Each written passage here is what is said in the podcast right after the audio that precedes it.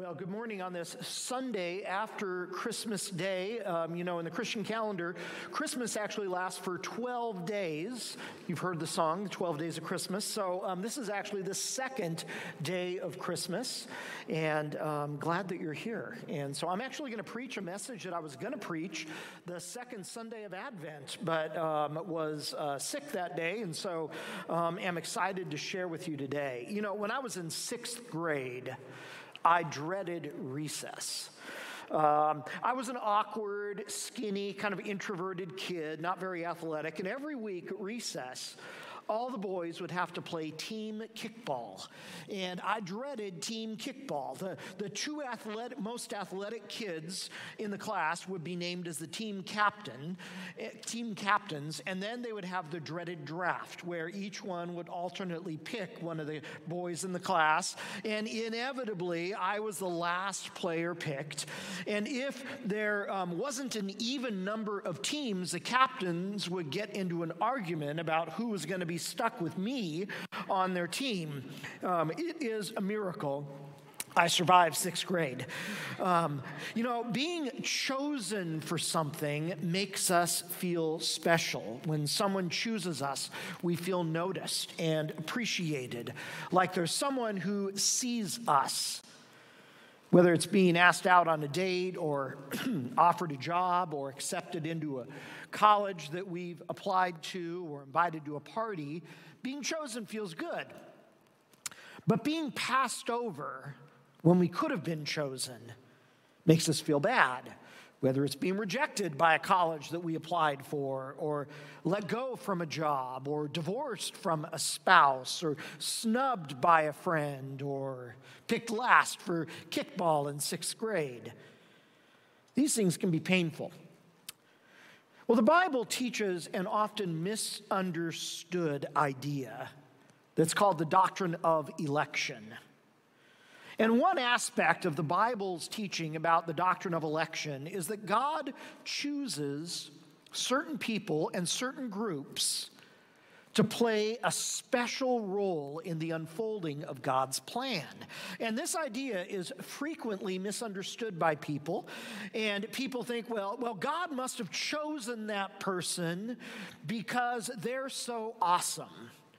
Or God must have chosen that person for that role because God loves them more. The doctrine of election, when it's misunderstood in this way, can actually feed into people's pride and cause them to look down on other people. What exactly does it mean to be chosen by God?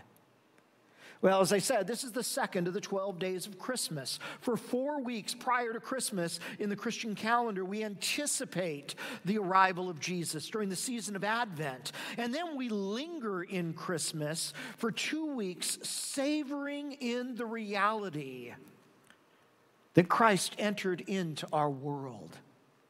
And during this season of Advent and now in Christmas, we've been looking at some of the promises that God has made and kept about sending Jesus into the world. On the first Sunday of Advent, way back in November, we looked at the very first promise God made about sending Jesus into the world. We, we saw out of Genesis chapter 15, uh, chapter 3, verse 15. Um, actually, you have the wrong the, the slides from a previous week, so don't worry about the slides today. So you can take that slide down.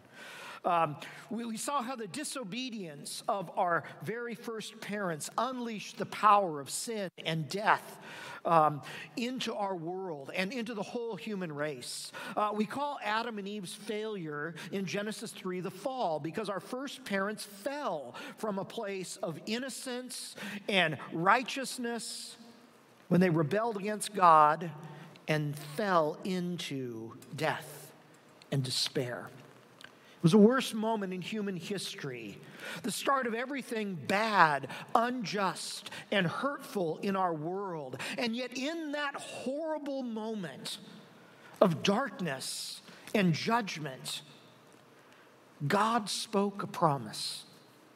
A promise that one day a descendant of this very woman would undo the mess our first parents created. And Jesus is that descendant of that first woman.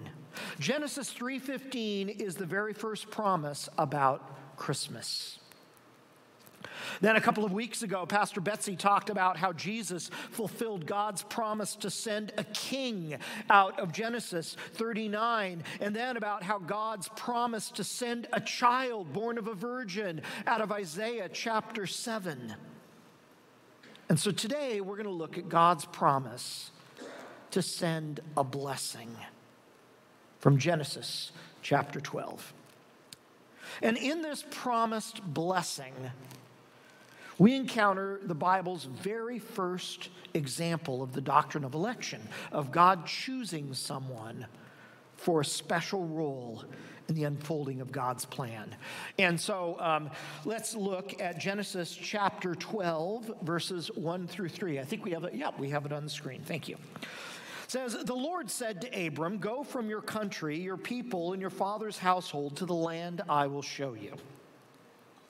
I will make you into a great nation, and I will bless you. I will make your name great, and you will be a blessing. I will bless those who bless you, and whoever curses you, I will curse. And all peoples on earth will be blessed through you. Up until this point in Genesis, the author tells the story of the entire human race. But starting here, Genesis zooms in with a close up lens to focus on one family Abram and his wife Sarai. In chapter 17 of Genesis, God changes their names to Abraham and Sarah. And the rest of Genesis keeps this close up lens on Abraham and his family. So, who were Abraham and Sarah? Well, they were from the city of Ur, an ancient city located along the Tigris Euphrates River in modern day Iraq. Ethnically, they were Aramean. They were the ancestors of all the Semitic people groups like the Hebrews, the Arabs, the Phoenicians, and the Canaanites all trace their lineage back to Abraham and Sarah. Here in Genesis 12, God reveals himself to Abraham and invites he and Sarah on a journey into the unknown. According to Jewish tradition, when God speaks to Abraham here, God is breaking 10 generations of silence with the human race. God calls Abraham and Sarah to leave behind their security, their family, their country, their land, their inheritance. And to respond to this call, Abraham and Sarah must leave everything behind. This is the first example of election in the Bible. God chooses Abraham and Sarah to play a special role in the unfolding of God's plan for all of creation.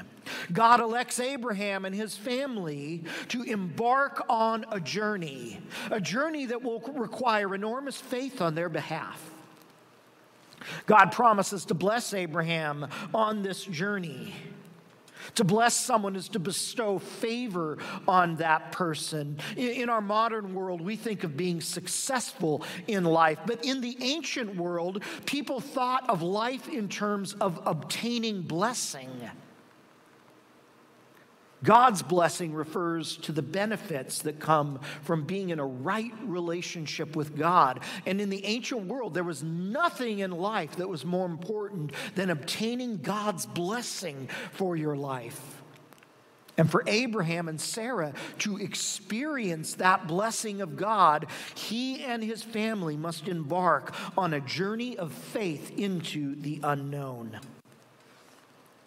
God promises here to make Abraham into a great nation. And this is a remarkable promise since when God made this promise, Abraham and Sarah were well beyond childbearing years and had no children. In fact, it would still be several years after this that Isaac, their son, would be born. And Abraham says that he will bless Abraham in order to bless the rest of the world. Those who bless Abraham will be blessed. Those who curse Abraham will be cut off from God's blessing. And then through Abraham and his descendants, God will bring his blessing to the whole rest of the world. God elects Abraham. This is what we call a covenant relationship. And, and Bible teachers often refer to this passage as the Abrahamic covenant, God's covenant relationship with Abraham and his descendants. But to experience the promises of this covenant relationship, Abraham and his descendants must walk in faith. God restates this promise in chapter 15 of Genesis, and I won't read the whole chapter, I'll just read a couple of verses from it. Verses 5 and 6 says, God took Abraham outside and said, Look up at the sky and count the stars, if indeed you can count them. Then he said to Abraham, So shall your offspring, or the Hebrew word there is seed, so how your seed be. Abraham then believed the Lord, and God credited it to Abraham as righteousness. At this point, Abraham and Sarah still have no children, yet Abraham continues to walk by faith and Genesis tells us here that Abraham's faith was considered righteousness in the sight of God. Abraham's relationship with God was based on God's grace and received by faith. God restates the promise again in chapter 17. And again, I won't read the whole chapter, but in verses 17 and 18, or verses 4 through 8, excuse me, of chapter 17, it says this God says, I will make you very fruitful. I will make nations of you, and kings will come from you. I will establish my covenant as an everlasting covenant between me and you and your descendants, or the Hebrew word there again is seed after you for generations to come, to be your God and the God of your descendants after you. The whole land of Canaan, where you now reside as a foreigner, I will give as an everlasting possession to you and your descendants, or again, the word is seed, and I will be their God. After Abraham tries to fulfill God's promises on his own by having a child with Sarah's servant Hagar, here God tells Abraham that he and Sarah will have their own son, Isaac.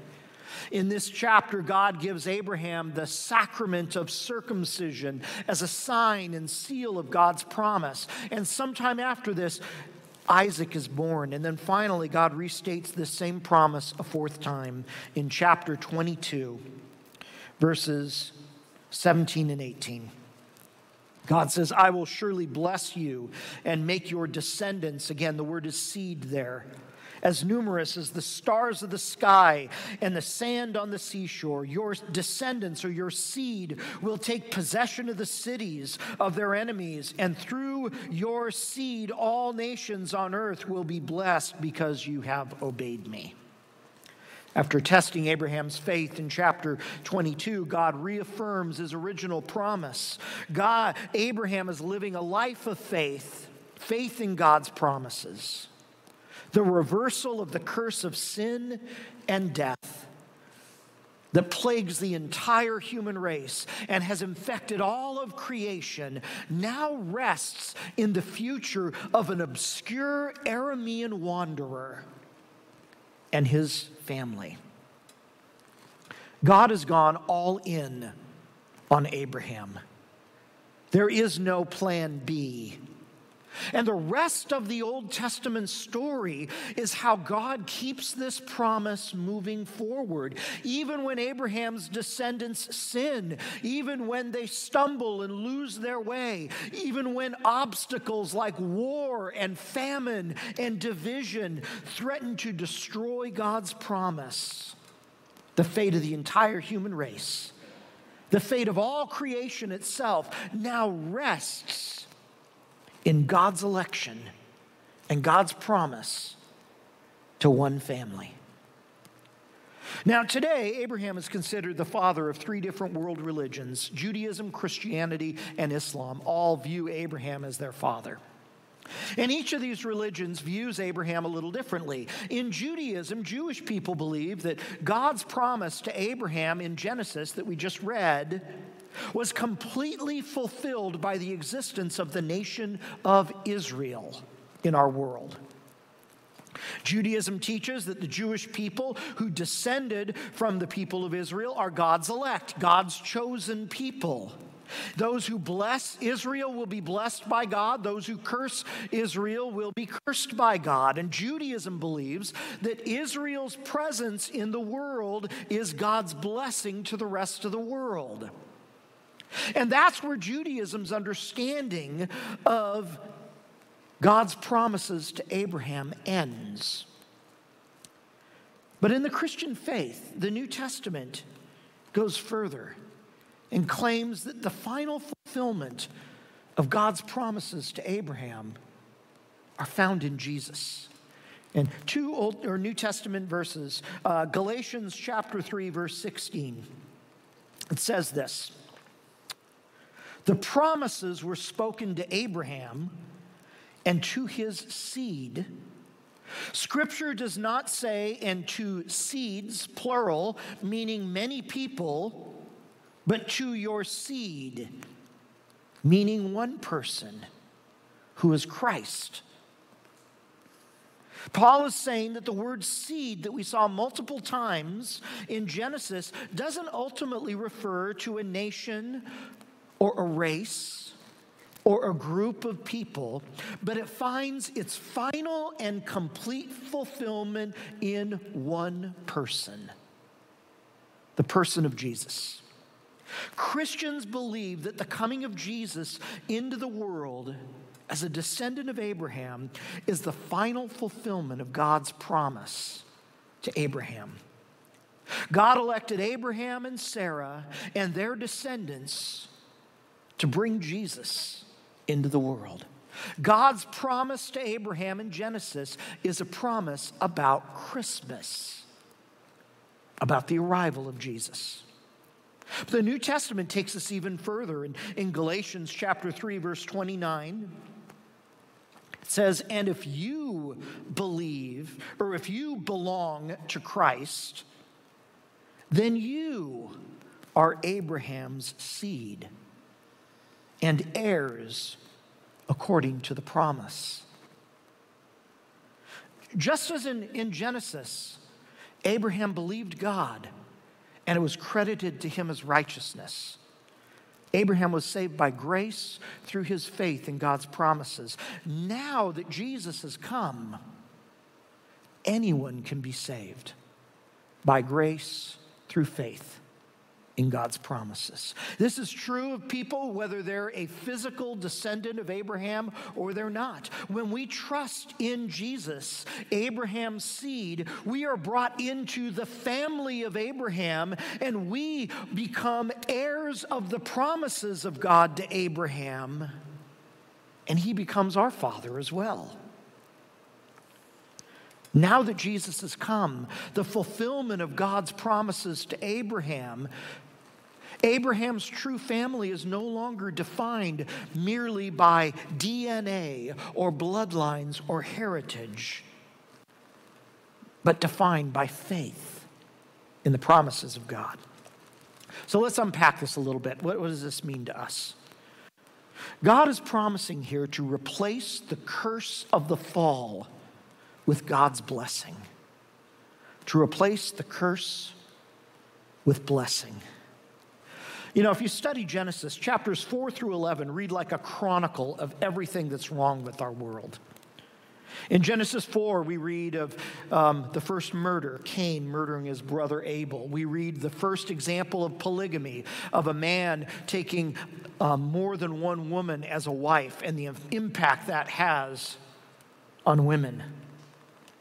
In chapter 6 of Genesis, we read about how violence pollutes the land, leading to the great flood. And in chapter 9, we read about Noah's drunkenness and outbursts of anger and cursing his son.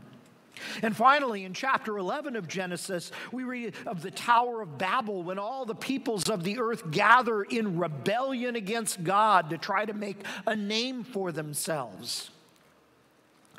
Genesis 4 through 11 reveal that the curse of sin has infected the entire human race. And we see this curse of sin every day as well. We saw it this month with another school shooting. We see it in the exploitation of the vulnerable around the world, in hatred towards people, in how easily lies spread in our world, in the divisions that plague our, our society. I read an article this last week that said one out of four Americans are estranged from their family. One out of four. The curse of sin permeates our lives and our world. And God's promise to Abraham is to use his seed, a descendant of Abraham, to reverse that curse and replace it with blessing. This is what Jesus came to do. His birth at Christmas, his life, his death, his resurrection, and his future second coming is God's work to reverse the curse. In fact, Galatians says that when Jesus died on the cross, he became cursed on our behalf so that we could receive blessing. I think of the third verse of that great Isaac Watts Christmas carol. We sang it this morning, Joy to the World. What, the third verse.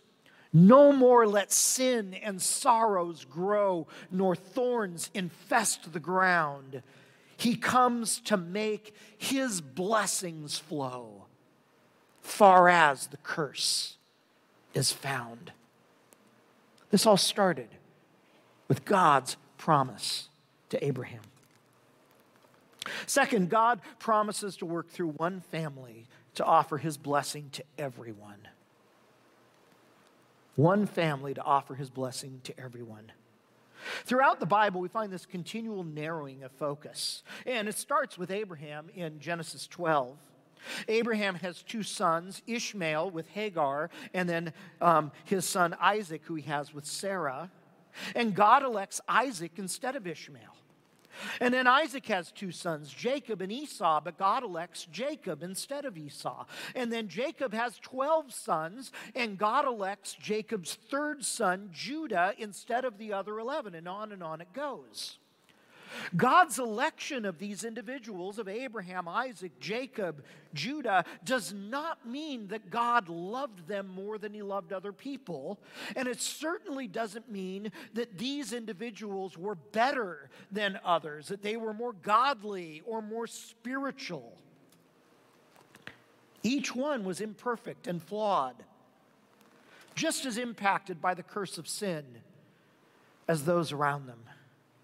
See, God elected these people out of grace, not because they were worthy or better. And He elected these people by grace for you and for me, for everyone. God elected Isaac for the sake of Ishmael and his descendants. God elected Jacob for the sake of Esau and his descendants. God elected Judah for the sake of his other brothers and sisters, and so on and so forth. God's election of some people is always for the benefit of other people. God's election is to service, never to superiority.